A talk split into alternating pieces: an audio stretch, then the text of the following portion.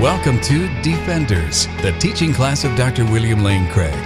Today, the Doctrine of Revelation, Part 6. For more resources from Dr. Craig, go to reasonablefaith.org. We've been talking about the doctrine of inspiration, and the question that we closed with last time was how inspiration can be plenary, verbal, and yet confluent. And we saw that no one wants to defend a dictation theory of biblical inspiration. Muslims hold to something like that for the Quran, but Christian theologians recognize that the scriptures are the products of their human authors as well as the divine author. And so, some sort of supervision theory of inspiration seems best. But the problem is enunciating such a theory, uh, showing how we can make sense of God superintending work so that the final product will be verbal, plenary, and confluent in its inspiration. Now, for the lesson today, it will be helpful if you have the outline with the quotations and the premises of the arguments on it. So, if you don't have an outline, raise your hands and Marion will get one to you uh, right away. So, how can inspiration be verbal, plenary, and yet confluent? Here, contemporary theologians have not had a whole lot to say. Let's look at the bewilderment that is expressed by some representative Catholic, Lutheran, and Reformed theologians. Now, these are not contemporaries, these are classical uh, thinkers that represent these traditions. First, from the Catholic perspective, uh, John Henry Newman, the great British cardinal, in his lectures on the scripture proofs of the doctrines of the church in 1838, has the following to say about this question, and this quotation is found on your handout.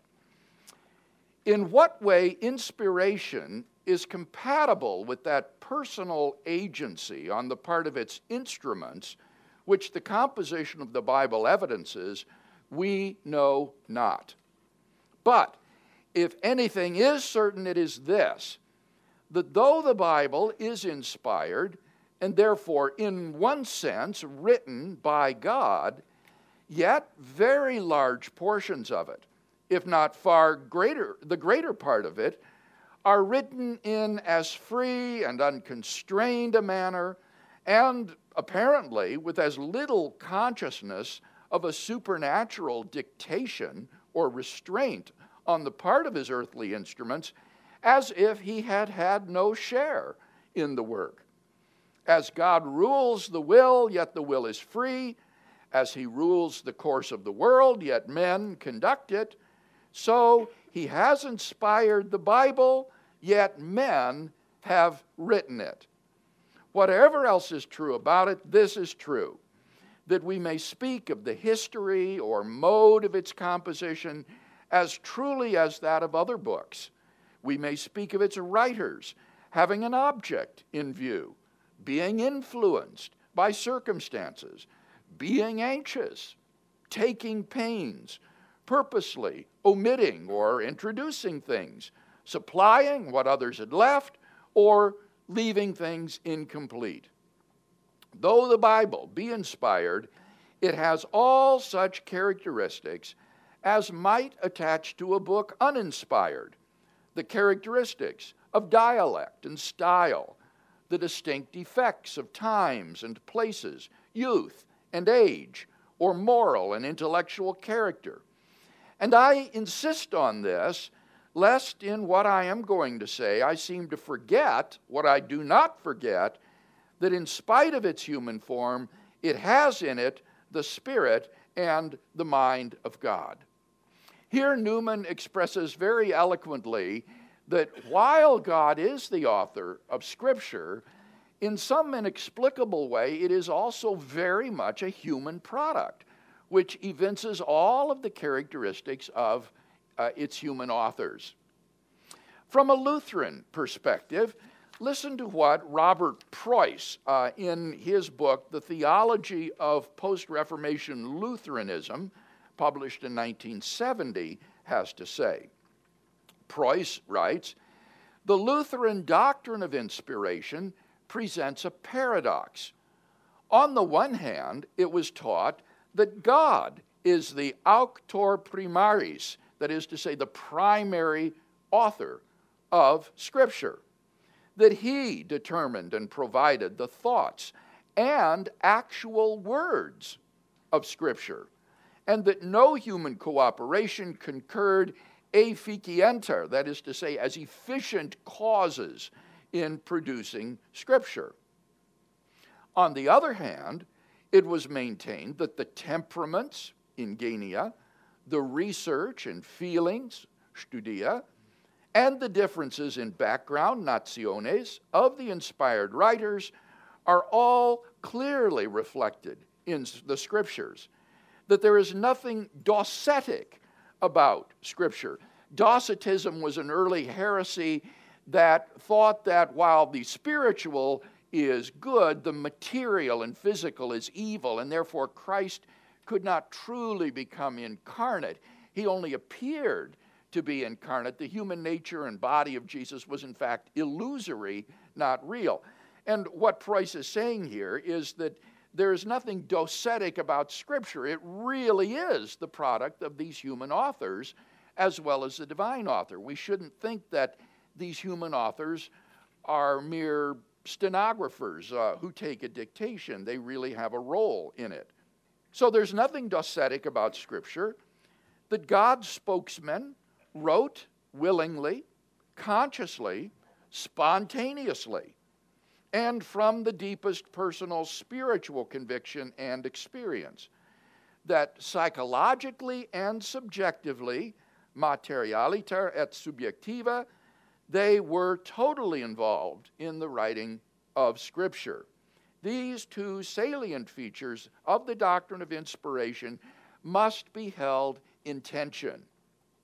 He goes on to say, Now it may seem utterly inconsistent that the Spirit of God could, in one and the same action, provide the very words of Scripture and accommodate himself to the linguistic peculiarities and total personality of the individual writer so that these men wrote freely and spontaneously. But this is precisely what took place according to the biblical evidence and data. And if Scripture does not inform us how both of these facts can be true, we must not do violence to either or try to probe the mystery of inspiration beyond what has been revealed. The Lutheran teachers are well aware that there is a lacuna or a gap in their theology at this point.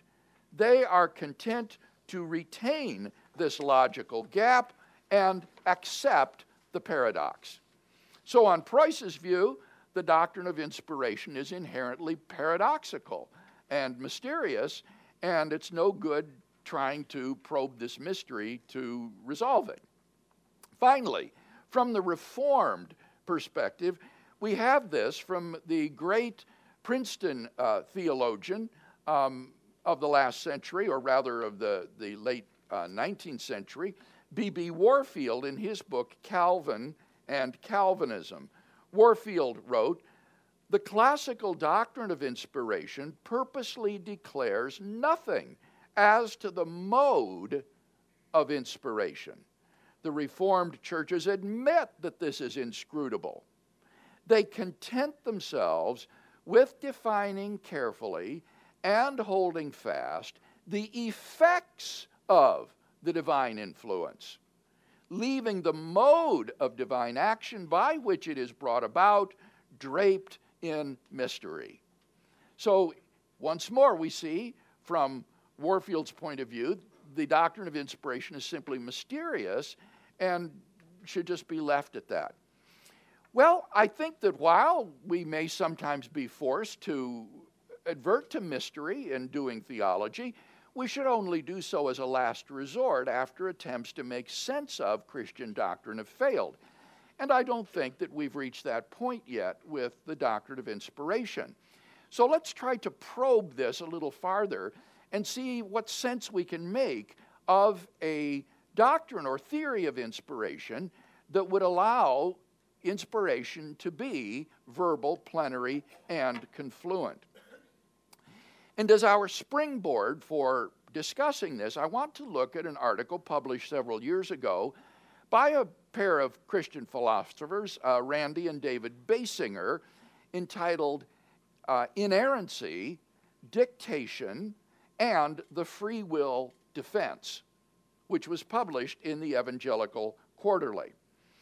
Now, what Basinger and Basinger argue is that if you hold to the doctrine of biblical inerrancy, then you cannot use the free will defense to answer the problem of evil. Now, for those of you who aren't familiar with that, in response to the atheist's argument that there is suffering and evil in the world that a good and all powerful God uh, would not and could not permit, the free will defender will say that evil in the world is possibly the result of the free actions of creatures, either human or demonic, and that therefore God cannot guarantee that a world of free creatures with as much good as this world has would not also have less evil. So that's the free will defense against the problem of evil. It appeals to creaturely freedom to explain how God can be all loving and all powerful, and yet suffering and evil still exist. And what Basinger and Basinger want to say is that if you hold to the free will defense, you can't believe in biblical inerrancy. Well, now, why is that? Well, they give this uh, following argument, which they imagine, um, in favor of biblical inerrancy. This is how the biblical inerrantist might argue, they think. Number one, the words of the Bible are the product of free human activity. That just is to say that the Scripture uh, is confluent in its inspiration, it's not dictated by God. Uh, the words of the Bible are the product of free human activity. Number two, human activities, such as penning a book, can be totally controlled by God without violating human freedom. This is the supervision view of inspiration that says God can supervise the writing of Scripture without violating the freedom of the human authors. Three, God totally controlled what human authors did, in fact, write, and so that you get a verbal uh, inspiration. Four, therefore, the words of the Bible are God's utterances. Five, whatever God utters is errorless. Six, therefore, the words of the Bible are errorless. So, this is an argument for biblical inerrancy based upon the words of the Bible being the product of human activity uh, and God's total control of those free human authors. And Basinger and Basinger say that in light of the uh, endorsement of premise two by the defender of inspiration, namely that human activities can be totally controlled by God without violating human freedom, that person cannot utilize the free will defense in response to the problem of evil. He can't say that evil was somehow then outside of God's control. If human activities can be totally controlled by God without violating human freedom, then God should be able to totally control the world so that evil and sin never occurs. So, given the reality of human evil and the fact that God cannot be the author of evil, they say premise two must be false. Uh, if you're going to hold to the reality of evil um, and yet uh, God's uh, um, superintendence over the world, you've got to say that human activities cannot be totally controlled by God without violating human freedom. That is to say, two is false. But then you can present the following argument. Number one, the words of the Bible are the product of free human activity. Two prime, human activities and their products cannot be totally controlled by God without violating human freedom. Now, a new premise seven the doctrine of the verbal plenary inspiration of the Bible entails God's total control of the words of the Bible. Eight, therefore, the doctrine of verbal plenary inspiration of Scripture is false. That is to say, uh, a confluent um, view of verbal and plenary inspiration is false. So, if one persists in affirming the doctrine of verbal plenary uh, inspiration, then since 7 is true virtually by definition, that the doctrine of verbal plenary inspiration entails God's total control of the words of the Bible, you've got then to deny one, that is to say, you've got to deny that verbal plenary inspiration implies a uh, dictation theory of inspiration, and they think that that denies confluence uh, if you hold to that. So, um, that is to say, you must hold that verbal plenary inspiration does require dictation, that this is the only way in which the words of the Bible could be totally controlled by God. Uh, you wind up with dictation. So, is there any question about the argument that Basinger and Basinger give um, against um, a, the possibility of plenary, verbal, and confluent inspiration? Okay, down here, Steve. I don't understand why it's not confluent if God uses His sovereignty to per, to ensure circumstances that they, with their own free will, will choose the same word. Then they chose of their own free will that word, even though God orchestrated it at a superset of sovereignty.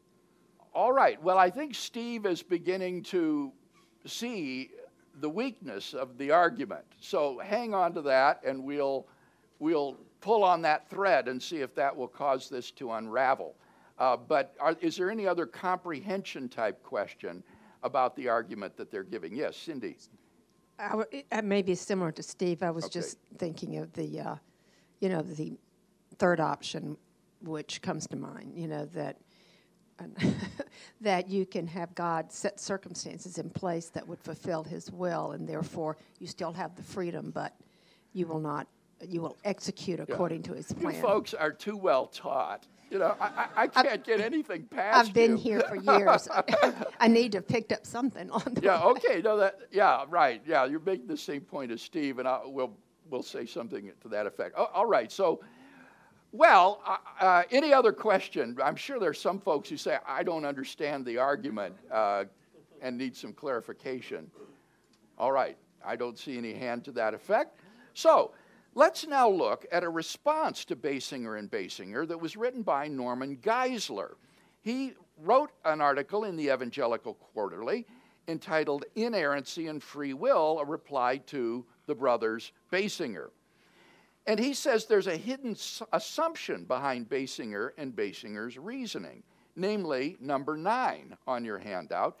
They assume that if God can infallibly guarantee what some men will do, then he can do the same for all.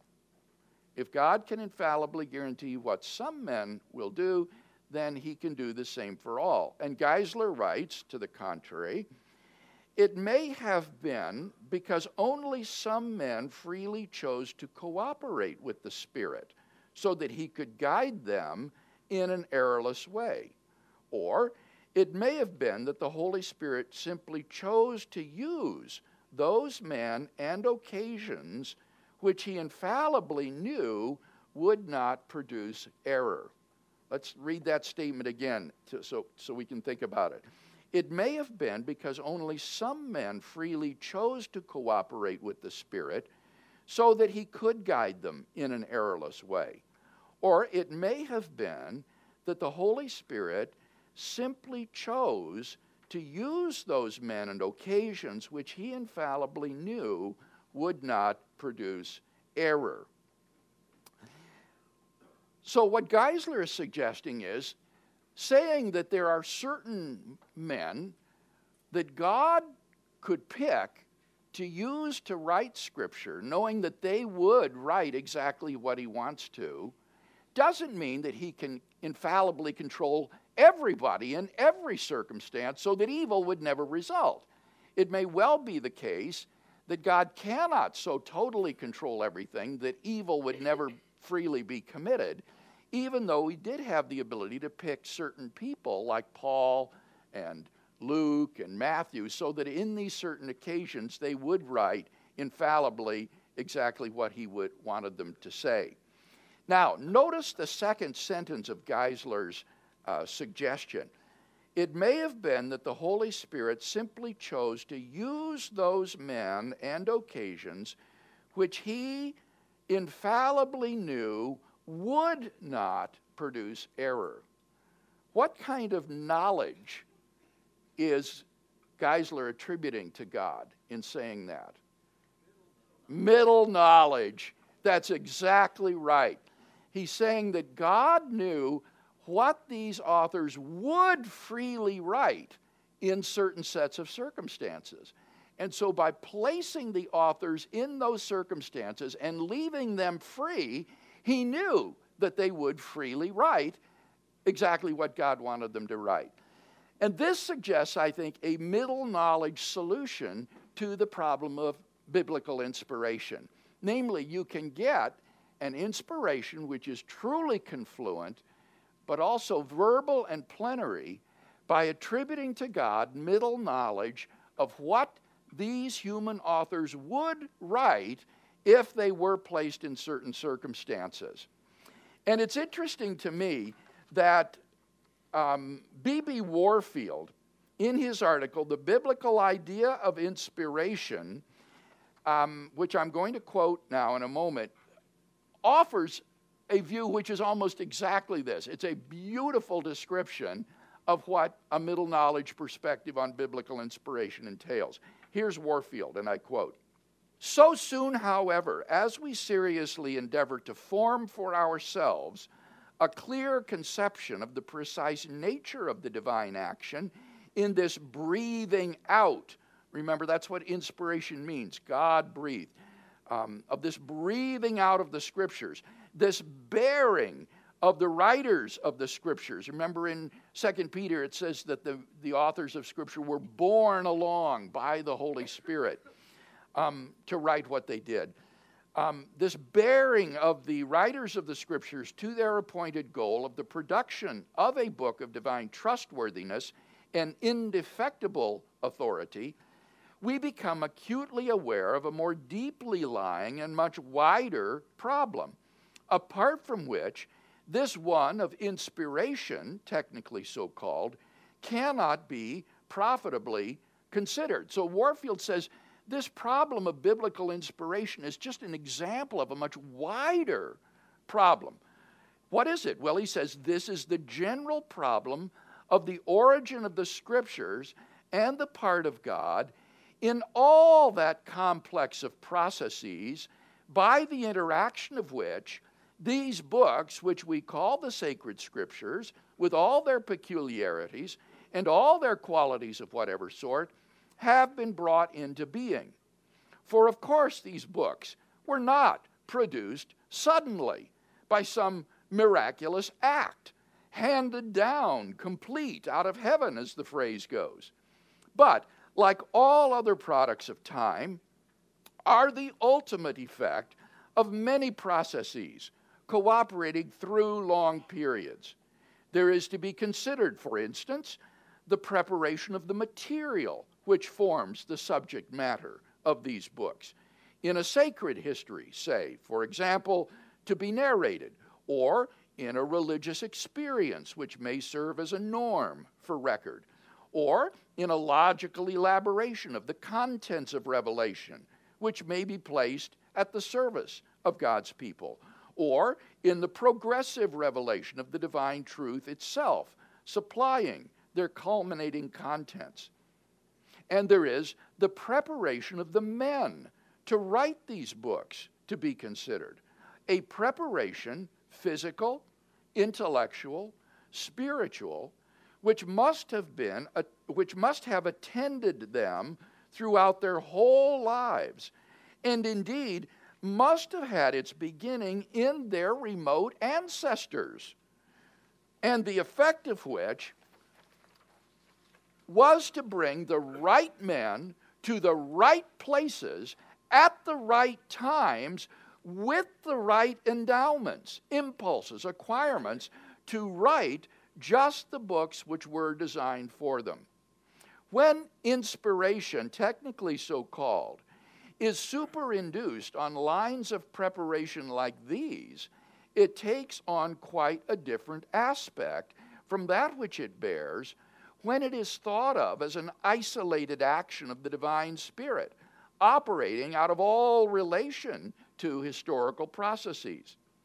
Representations are sometimes made as if when God wished to produce sacred books, which would incorporate his will, a series of letters like those of Paul, for example, he was reduced to the necessity of going down to earth and painfully scrutinizing the men he found there, seeking anxiously for one who, on the whole, promised best to his purpose, and then violently forcing the material he wished expressed through him against his natural bent, and with as little loss from his recalcitrant characteristics as possible.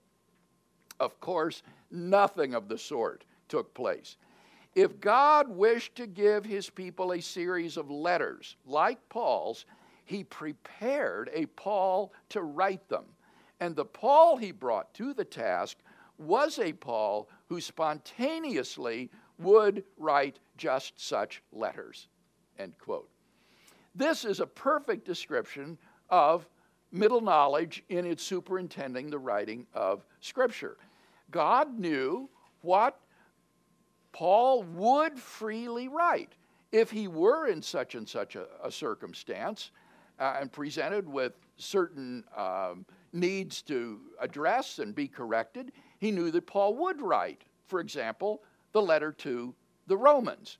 And thus, by putting Paul in those circumstances, uh, which of course required, as Warfield says, a whole series of ancestors and events leading up to that point, uh, God can guarantee that Paul would write exactly what God wanted expressed to us. Now, you notice that that accords very well with the notion that inspiration is primarily a property of the text. It's primarily a property of the end product. It is not, as Warfield says, some sort of an influence that comes upon the author and, and leads the author to write something. Now, perhaps the Holy Spirit did, in some way, uh, come upon these men uh, and bear them along, but the writing of the scriptures um, is much more of a historical uh, process than that imagines. It involves the preparation of the author, the preparation of the circumstances, and it may, may well be that given God's middle knowledge, there didn't need to be any sort of uh, influence of the Holy Spirit added on to this. And yet the end product is God breathed, it is inspired. Now, this helps to explain, for example, the so called levicula or the uh, trivialities or, or light things in scriptures, like Paul uh, saying, I, I, left my coat um, at Troas, and, or, or please bring the books that I left, or, or the greetings that he gives. It's not to say that God wouldn't have been pleased if Paul had greeted somebody else or if uh, Paul had given some other instructions. God uh, allows him freedom to spontaneously greet whom he wishes to, and this is all right with God. God is quite happy. So this would allow for freedom in Paul's choice of vocabulary. It may be that the, what God wanted him to express could have been just as well expressed by other words.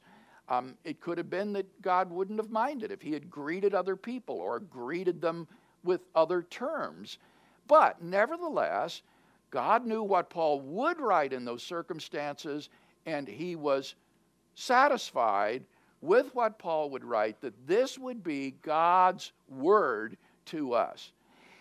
Um, this would also make sense of passages where the emotions of the author are expressed.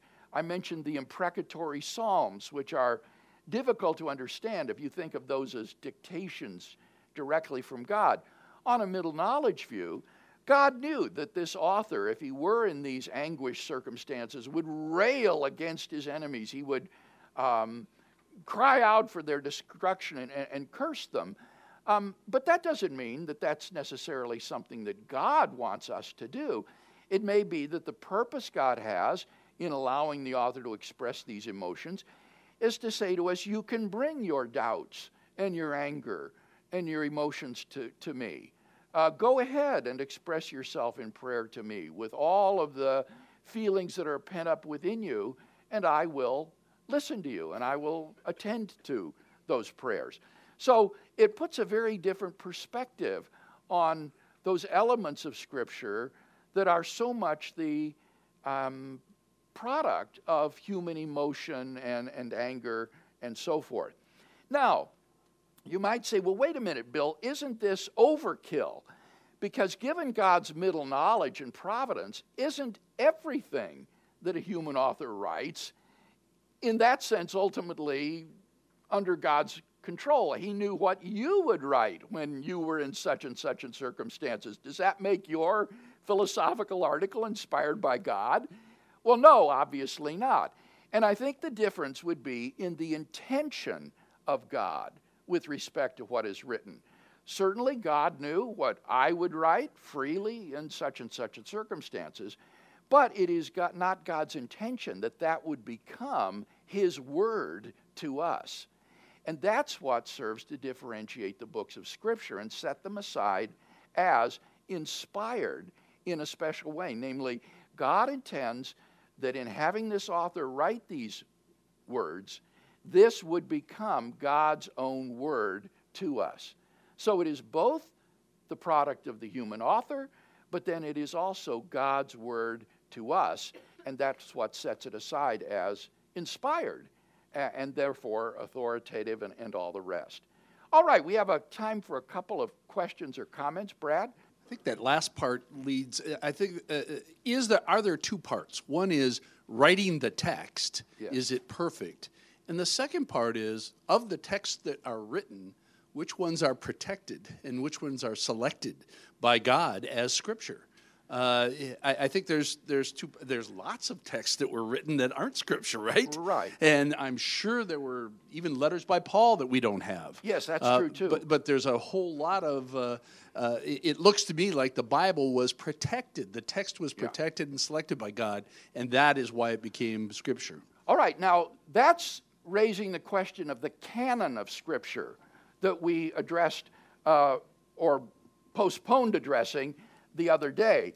Namely, which books are these that God has specially set aside to be His Word to us? Uh, and we'll take up that question later in this class. What we're simply trying to do here is to formulate a theory of inspiration that will allow books to be written by human authors, but so superintended by God that what they write is God's own word to us. Another question.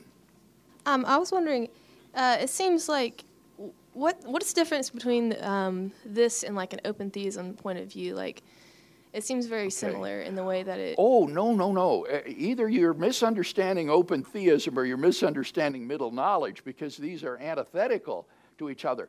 The open theist view is that God does not know the future, and He doesn't know conditional statements either about what people might do in the future. So, on the open theist view, God doesn't know what the Apostle Paul would write if he were in such and such a circumstances. He doesn't know what Paul would say to the Roman church, or even if he would write a letter to the Roman church if he were in certain circumstances.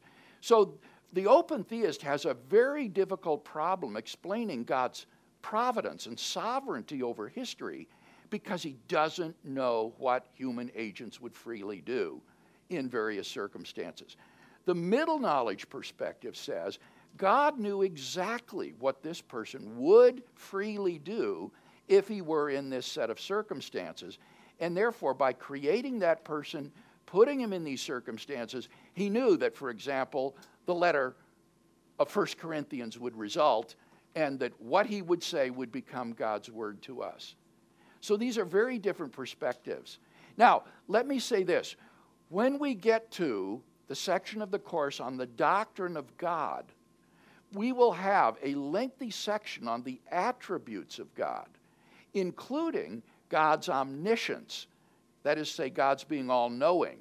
And there we will go into much more depth about theories of divine knowledge like open theism, middle knowledge, simple foreknowledge, and so forth. So if you're interested in that, hang on. We're going to get to it when we get to the doctrine of God. All right, well, that brings us to a close in the class today. Uh, and what we'll look at then next time will be the authority which Scripture has in virtue of being inspired by God. The copyright for the preceding program is held by Dr. William Lane Craig. For more, go to reasonablefaith.org.